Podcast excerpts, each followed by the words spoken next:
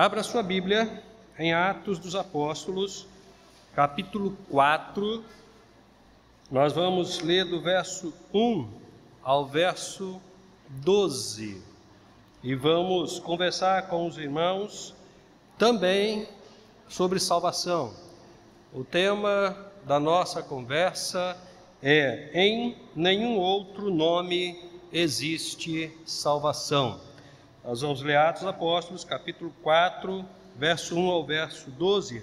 Você fique à vontade para ler na sua versão, ou se quiser acompanhar no telão, por causa de termos a oportunidade de lermos em uma única versão, fique à vontade. O texto nos diz assim: enquanto eles estavam falando ao povo, chegaram os sacerdotes, o capitão dos guardas do templo e os saduceus, muito incomodados porque os discípulos ensinavam o povo e anunciavam em Jesus a ressurreição dentre os mortos. Então os prenderam e os colocaram na prisão até o dia seguinte, pois já era tarde. Contudo, muitos dos que ouviram a palavra creram, e o número dos homens que creram aumentou para quase 5.000. No dia seguinte, reuniram-se em Jerusalém as autoridades, os líderes religiosos e os escribas, e também o sumo sacerdote Anás, Caifás, João, Alexandre e todos os parentes do sumo sacerdote. E colocando-os diante de si, perguntaram-lhes: com que poder ou em nome de quem fizestes isso? Então Pedro, cheio do Espírito Santo, lhes disse: autoridades do povo e vós, líderes religiosos, se hoje somos questionados acerca do benefício feito a um doente e pelo modo como foi curado, seja do conhecimento de todos vós e de todo o povo de Israel, que em nome de Jesus Cristo Nazareno, aquele a quem crucificastes e a quem Deus ressuscitou dentre os mortos, sim, por meio desse nome, este homem está aqui com boa saúde diante de vós. Este Jesus é a pedra rejeitada por vós, os construtores, a qual foi colocada como pedra angular. E não há salvação em nenhum outro nome, pois debaixo do céu não há outro nome entre os homens pelo qual devamos ser salvos. Vamos orar? Baixe sua cabeça. Ó Deus, em nome de Jesus, nosso coração explode de alegria, porque estamos diante do Senhor, cumprindo um mandamento do Senhor. Essa é uma oportunidade belíssima de obedecermos ao Senhor. E temos certeza de que o Senhor também está muito alegre nesse tempo. Por isso nós nos colocamos diante do Senhor, para que o Senhor fale aos nossos corações esta noite, de uma forma muito especial, e que haja de fato conversão, reconciliação, edificação, que o teu nome seja glorificado nesse tempo. Nós nos entregamos em tuas mãos, humildemente, pedindo que o Senhor tenha misericórdia e nos use em nome de Jesus. Amém, Senhor, e amém. Em nenhum outro nome há salvação. O texto que nós lemos para você, talvez, não tenha sido muito claro, porque ele é um texto com a metade de uma narrativa. Então eu preciso situá-los com relação ao que aconteceu aqui, para que chegássemos às vias de fato do apóstolo dizer: em nenhum outro nome há salvação. O Atos dos Apóstolos é um registro histórico, é o registro da história da igreja no início da sua caminhada. A gente está falando aqui do ano 35, 34 da era cristã, aproximadamente. E antes de nós entendermos os motivos pelos quais os sacerdotes apareceram, conforme a leitura do texto, a palavra de Pedro aos religiosos, conforme a leitura feita, e Pedro ter dito em nenhum outro nome existe salvação, nós precisamos entender o que aconteceu antes.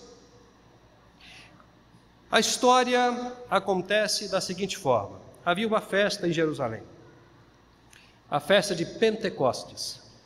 Essa festa acontecia 50 dias após a festa da Páscoa, e era uma festa, dada o período da festa, onde convergiam muitos religiosos, muitos cidadãos de outras etnias para Jerusalém. Era, sem sombra de dúvidas, a maior das festas de Jerusalém. E nesse tempo acontece um fenômeno. Enquanto eles estavam na festa, um grupo menor de aproximadamente 120 pessoas estava reunido orando. E o Espírito Santo chega então sobre esses homens de uma forma espetacular. E eles começam então, impulsionados pelo Espírito Santo, a falar das maravilhas de Deus, e todas aquelas pessoas que estavam ali na festa conseguiam entender no seu próprio dialeto tudo o que eles estavam falando. Ocorre que o barulho era muito grande, e alguns questionamentos chegaram até Pedro. Pedro então toma a palavra e diz para eles o seguinte: vocês estão dizendo que o que está acontecendo aqui é resultado de um grupo de pessoas que se reuniram para beber? Não, absolutamente, são 9h, não tem como acontecer isso. Não tem como. O que está acontecendo aqui é a promessa de Deus através do profeta Joel. O Espírito do Senhor desceu, e aí Pedro começa a explicar aquelas pessoas, as razões pelas quais eles estavam alegres e as razões pelas quais o fenômeno estava acontecendo. Naquele momento, 3.000 pessoas se convertem a Cristo Jesus. A igreja continua caminhando. Acaba a festa, eles vão para suas casas, e um determinado dia, Pedro com seu companheiro, ele vai ao templo para orar. E quando ele está perto do templo, ao lado de uma porta, há um aleijado, uma pessoa que estava mendigando-lhe, pedindo esmolas. E ele pede esmolas para Pedro, porque ele não tinha condições, em um primeiro momento, de trabalhar. Pedro então fala com ele o seguinte: nós não temos ouro, nós não temos prata, mas nós temos uma coisa muito melhor para você. Olha para a gente. E aquele homem olha, e Pedro então pega pela mão, diz: levanta e anda em nome de Jesus. Aquele homem se levanta de uma forma maravilhosa, glorificando a Deus, caminhando, e gera um tumulto muito grande. Mas deixe-me te explicar uma coisa. Nesse momento, aquele grupo de pessoas que estavam reunidos orando e que receberam o Espírito Santo, que era um grupo menor, eles estavam sendo mal vistos pela religião oficial de Jerusalém. Era um grupinho de rebeldes, era um grupinho de pessoas sem nenhum significado. Mas esse grupo sem nenhum significado é usado por Deus para fazer um milagre espetacular, fazer com que aquele homem que estava ali há anos pedindo esmola se levantasse e caminhasse junto com eles. Como houve uma comoção muito grande, chegou ao conhecimento dos religiosos, dos líderes religiosos da época. E aí eles vêm e vão questionar aqueles homens humildes: o que é isso que vocês fizeram?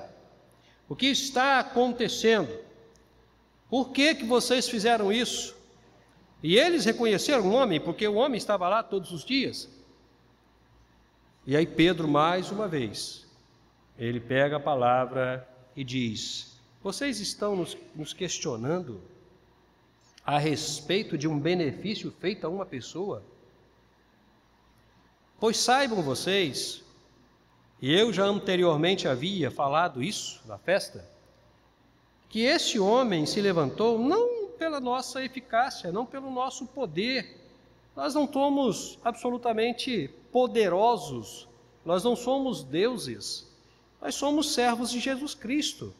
Quem levantou esse homem foi Jesus Cristo, a quem vocês crucificaram. Mas Deus o ressuscitou no terceiro dia, e ele agora caminha conosco, e é pelo poder dele que este homem está caminhando. Óbvio que se você continuar lendo o texto, você vai ver que isso gerou consequências um tanto quanto delicadas para os discípulos de Jesus. Pois bem, um dos argumentos de Pedro, no momento da explicação, é exatamente este: o Cristo que vocês crucificaram, que Deus ressuscitou, levantou este homem, e em nenhum outro nome, existe salvação, existe a possibilidade de cura, existe a possibilidade de restauração, em nenhum outro nome. Agora que você já conhece o contexto, já conhece a história, nós podemos continuar a nossa reflexão a partir de uma inclinação da natureza humana, que é a inclinação para alguma coisa maior e melhor. Todas as pessoas buscam coisas boas. Todas as pessoas estão constantemente em busca de coisas melhores. Melhor emprego, melhor casamento, melhor faculdade, melhoria na saúde.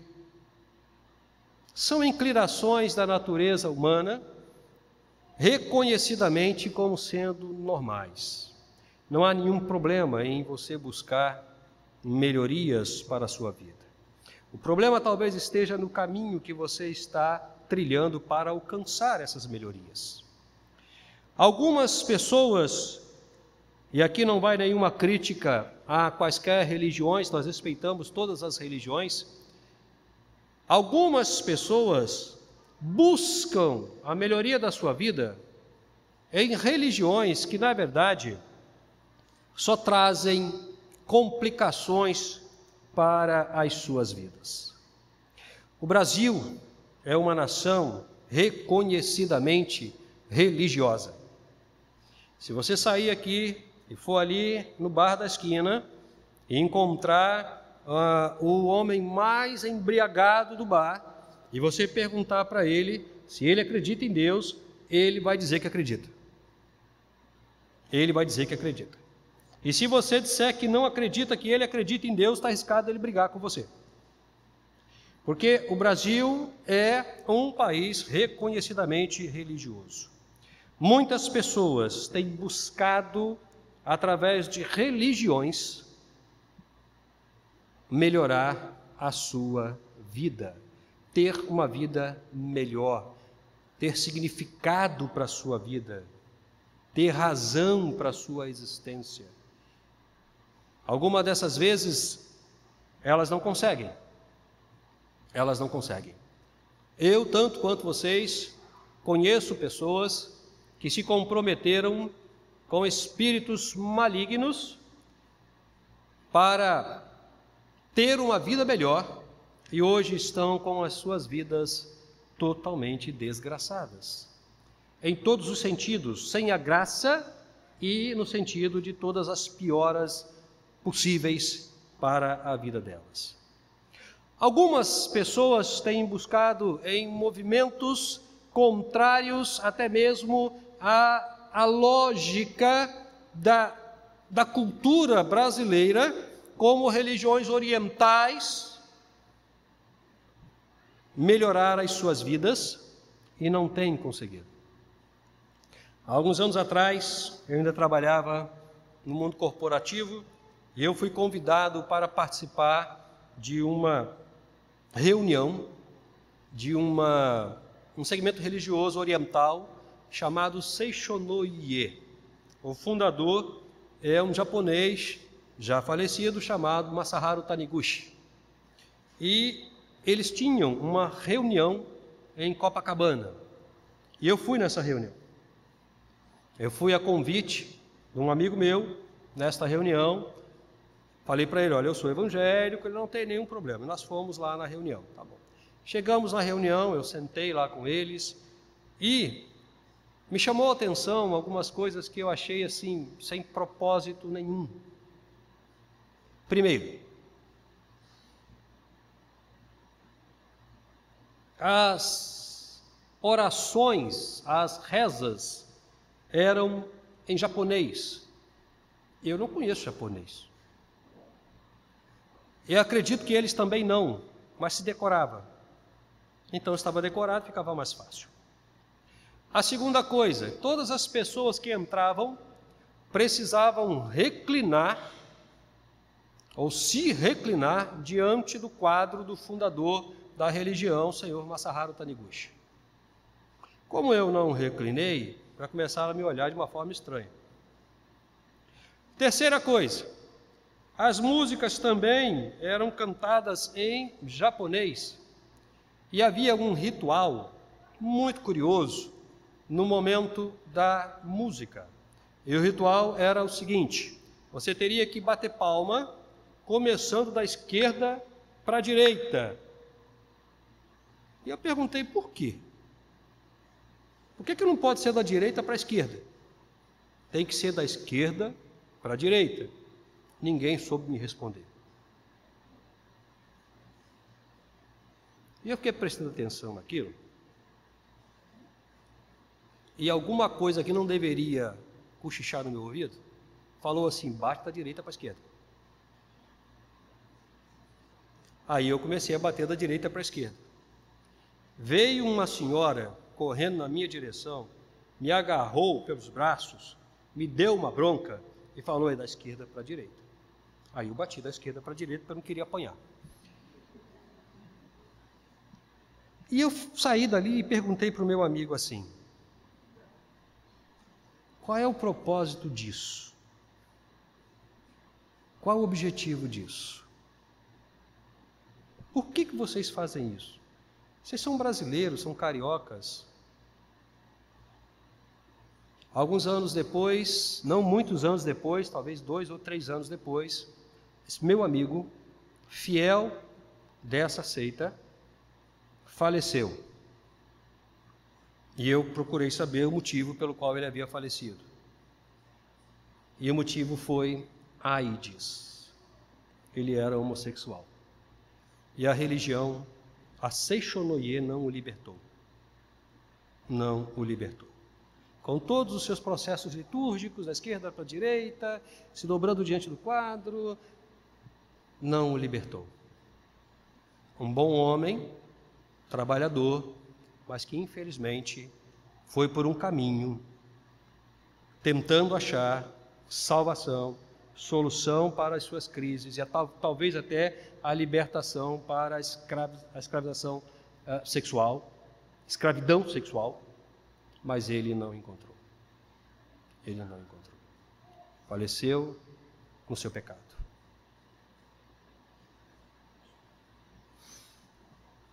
Você deve conhecer um monte de pessoas que estão envolvidas em situações tentando encontrar uma saída para uma vida melhor.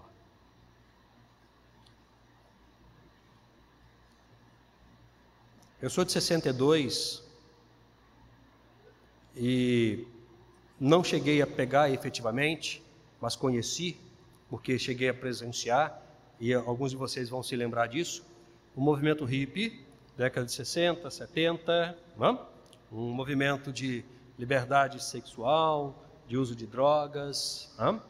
E uma das coisas interessantes que acontecia naquele movimento, depois eu tive uma conversa com um hippie, e pedi algumas explicações para ele, e perguntei, por que vocês usam drogas? E ele disse, porque a gente, através das drogas, consegue ter um encontro com Deus. Um encontro com Deus. Eu, uma vez, participando de um evento com os jovens ali na Igreja Batista Central Trindade, citei o nome de uma droga chamada LSD, que na época, 60, 70, era considerado top de linha, a droga mais perigosa. O que eu não falei para eles lá naquele dia é o que eu vou falar para vocês. LSD é uma sigla, mas ela era conhecida no movimento hippie com um nome muito peculiar: Lúcifer, Satanás e Demônio. LSD.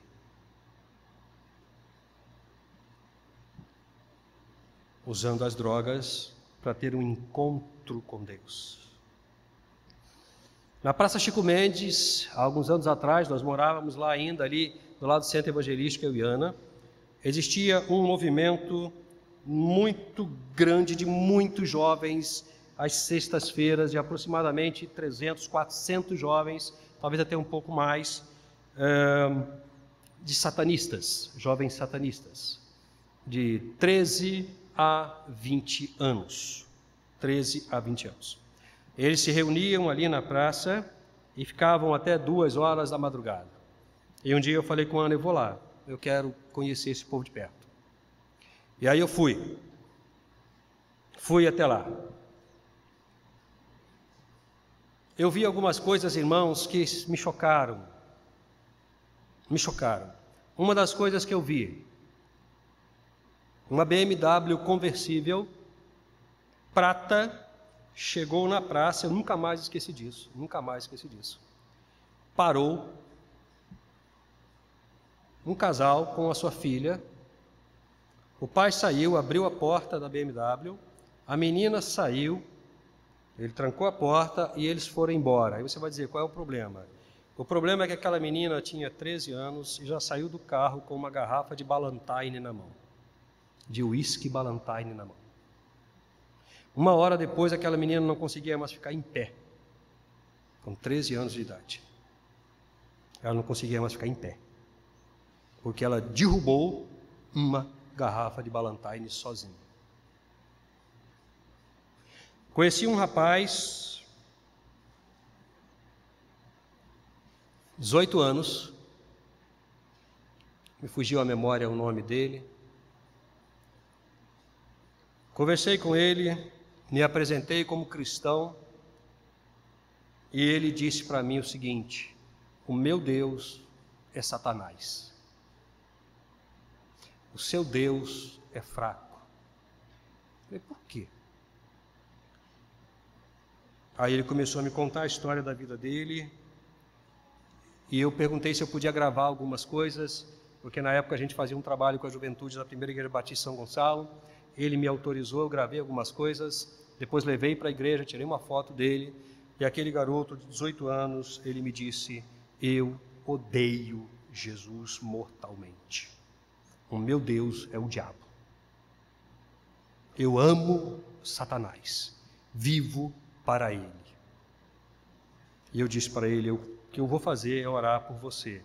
Ele, não faça isso, porque se você orar por mim, eu vou falar com o meu pai para ele te matar. Tudo bem, pode falar com seu pai para ele me matar. Alguns meses depois, nós começamos um momento de oração lá com os jovens da PIB de São Gonçalo por eles. Alguns meses depois, esse movimento se desfez e eu fiquei sabendo que isso era uma característica. Eles ficavam um tempo num lugar, depois iam para outro lugar, ficavam um tempo, depois iam para outro lugar. Mas eu encontrei esse rapaz, e quando eu conheci, um rapaz de 18 anos, que tinha o corpo do pastor Roberto, quando ele me viu, ele abaixou a cabeça e saiu correndo para não falar comigo. Alguns meses depois, esse garoto estava cadavérico, totalmente transformado, horrível, feio, destruído pelo pecado. Mas eles estavam achando que estavam caminhando para a salvação.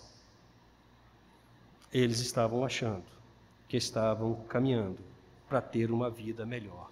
E eu estou falando de aproximadamente 400 jovens na faixa de 12 a 20 anos de idade que se reuniam todas as terças-feiras para cultuar ao demônio na Praça Chico Mendes.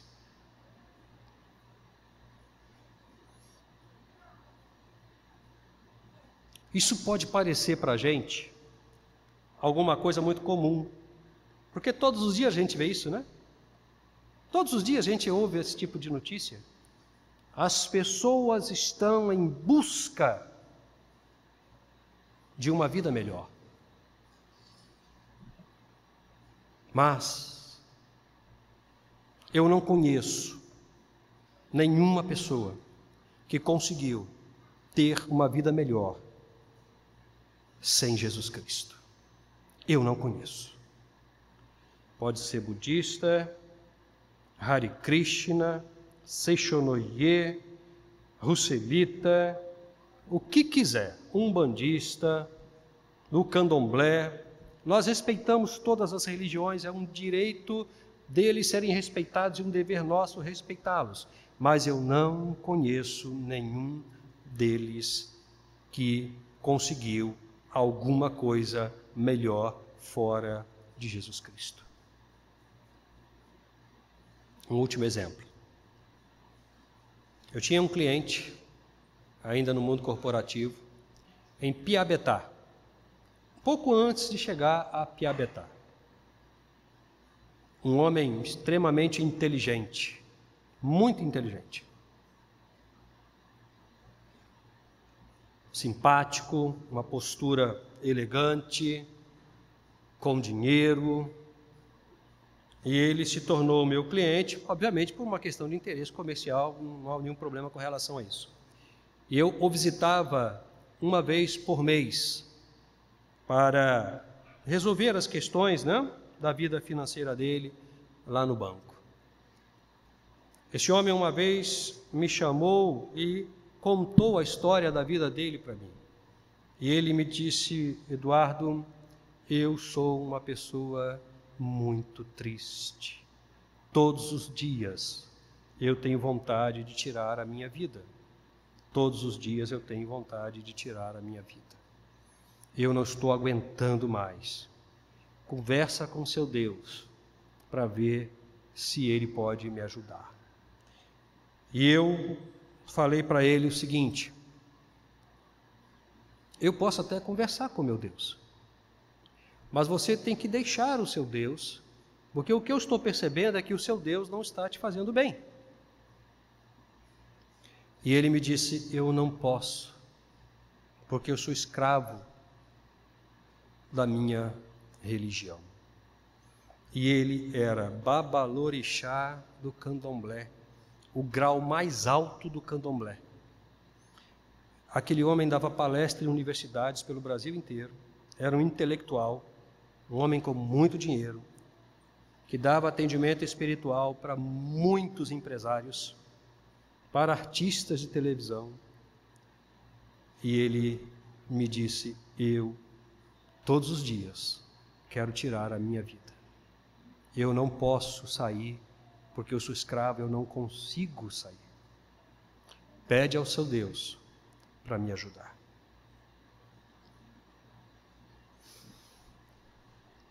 Se eu abrisse a oportunidade aqui para a igreja, cada um dos irmãos aqui veio à frente falar, contar uma experiência nesse sentido, nós viraríamos à noite. Porque todos nós conhecemos pelo menos alguma pessoa que está com a vida destruída, tentando ter uma boa vida, mas não procuraram na pessoa correta. Aquele homem que olhou para Pedro e se levantou, ele foi curado pelo poder de Jesus Cristo. Eu acho, não, eu tenho absoluta certeza de que você é uma excelente pessoa, uma boa pessoa, e tem uma boa intenção que é a intenção de melhorar a sua vida, mas provavelmente você esteja procurando fora de Jesus Cristo. E a Bíblia Sagrada nos fala, em nenhum outro nome existe a possibilidade de uma vida melhor, porque em nenhum outro nome existe salvação. Somente em Jesus Cristo nós podemos ter uma vida melhor. Somente em Jesus Cristo nós podemos ter a libertação dos nossos pecados, dos nossos vícios, da escravidão do mal. Porque Jesus Cristo não é um líder religioso. Ele não é meramente um intelectual. Ele não é um fanático. Ele é o próprio Deus encarnado. E o que significa isso? Significa dizer que Ele é aquele que te criou, e que te sustentou, e que te trouxe até aqui, para que você pudesse ouvir essas palavras, ou mesmo através da internet. E a palavra é: para de buscar fora de Jesus salvação. Eu e Ivani, antes das minhas férias, fizemos uma visita a uma senhora aqui dentro, que foi primeiramente visitado pela equipe de misericórdia. Depois a Vitória me passou o contato e nós fomos lá fazer essa visita. Uma senhora de 80 e um pouquinho de anos. E ela abriu o coração e contou para a gente a experiência de vida dela, uma experiência muito dura, muito difícil, né? Ela não consegue caminhar, ela não tem mais forças das pernas, mas as pernas dela são perfeitas, limpinhas, limpinhas, não há uma varizezinha. E quando ela contou, começou a contar para a gente, para mim e para a Ivani, eu pude perceber que todo o problema dela é de fundo emocional. Me comprometi, quando voltasse das férias, a acompanhá-la. Mas uma coisa nós falamos para ela, a Ivani deve se lembrar disso. Nós falamos para ela o seguinte: Jesus ama muito a senhora, porque Ele esperou 80 anos para que nós viéssemos aqui falar do amor dEle para a senhora. Ele preservou a senhora durante todos esses anos, para que uma equipe viesse aqui primeiro, abrisse as portas, e agora nós viéssemos aqui e falássemos para a senhora do amor de Jesus. E a palavra daquela senhora para a gente, em um determinado momento, foi: vocês não vão ler a Bíblia para a gente, para mim? Percebe como as pessoas estão sedentas? Percebe como as pessoas estão sedentas? Porque elas não estão buscando em Jesus. Lembra? Quando Jesus conversa com a mulher samaritana, Ele diz: vai sair rio de você e você não vai mais ter a sede que você tem. A sede religiosa, a sede existencial, você não vai ter mais. Muitas pessoas estão hoje necessitando dessa água, porque estão tentando de todas as formas encontrar solução para os seus problemas, mas não conseguem, porque não beberam da fonte correta, não tomaram da água certa, que é Jesus Cristo.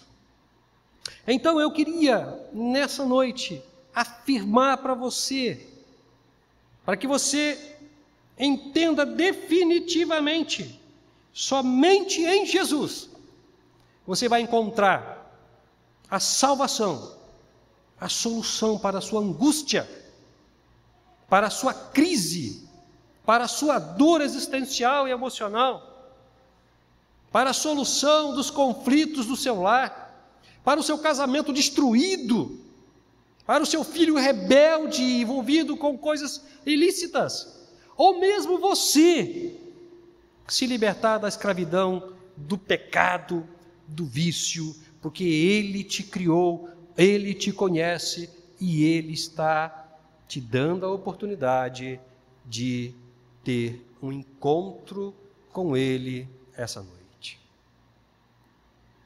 Pense sobre isso. Eu te dei muitos exemplos aqui. Muitos exemplos de pessoas que buscaram em caminhos completamente equivocados em movimentos completamente equivocados a solução para a sua vida, mas só se afundaram nos seus problemas. Mas em Jesus, e somente em Jesus, você vai encontrar a libertação.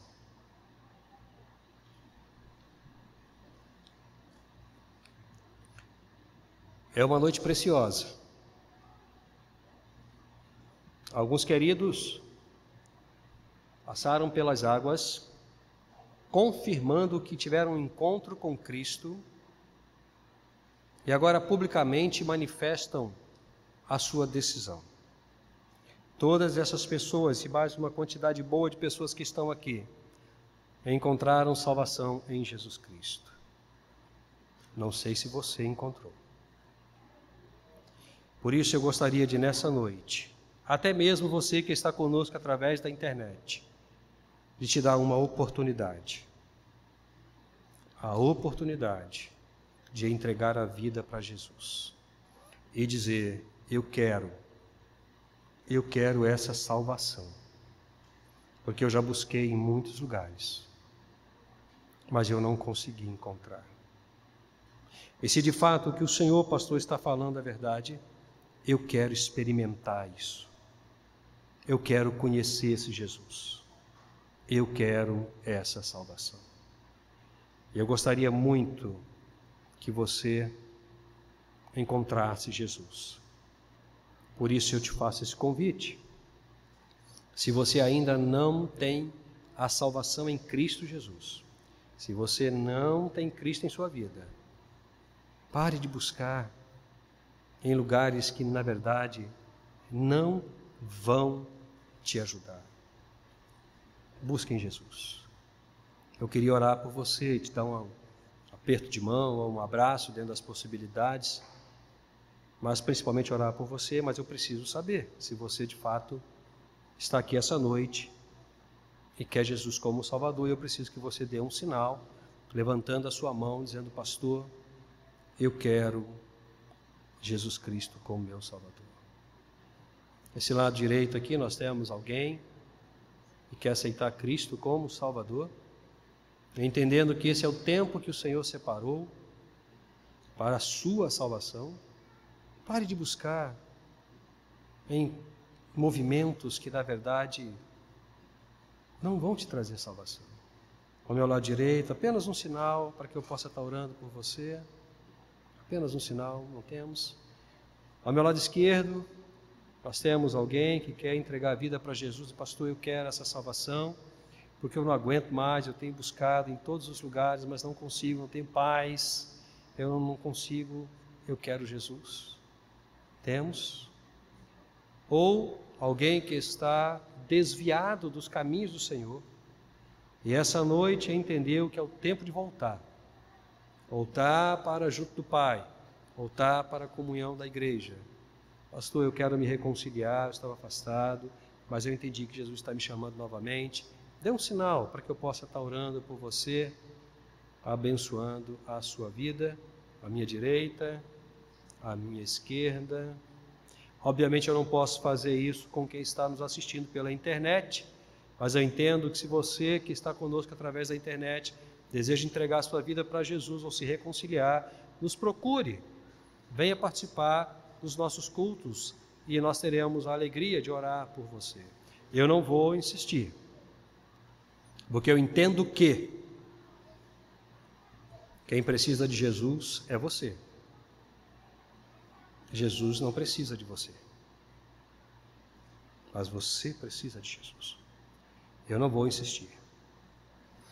Vamos orar.